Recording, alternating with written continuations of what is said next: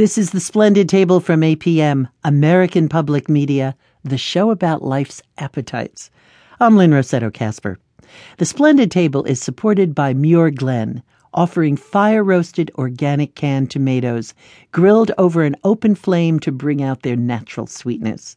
Available nationally at natural specialty and conventional grocers. More information at muirglen.com.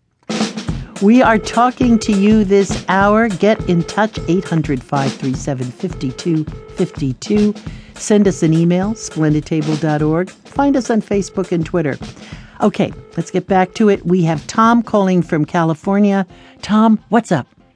Well, we were wondering what to do with uh, a dozen or so leftover uh, egg yolks that uh, came from boiled eggs. Oh, so they're cooked. Yeah, they're already cooked. Uh-huh. Um, during the, uh, you know, a lot of times during the summer for uh, a, a picnic or a garden party, uh, we'll make this um, side dish uh, that's a sort of a takeoff on, on deviled eggs. But what we do is we take the egg yolks out and then we make a, um, a guacamole to put in the, uh, the cavity. Oh, I love So- that.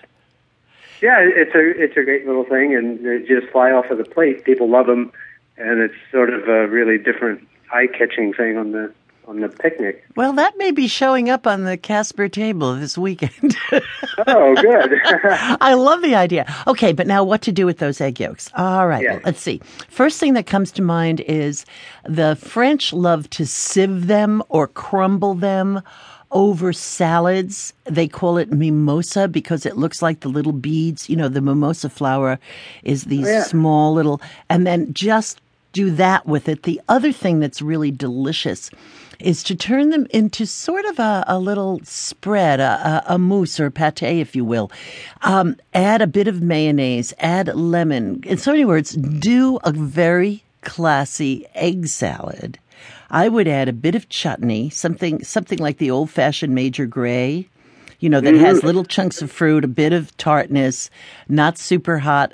Um, I would add a little bit of mayo. I would add nuts and I would add minced celery and a bit of onion. And I would just spread it on things like sliced cucumbers.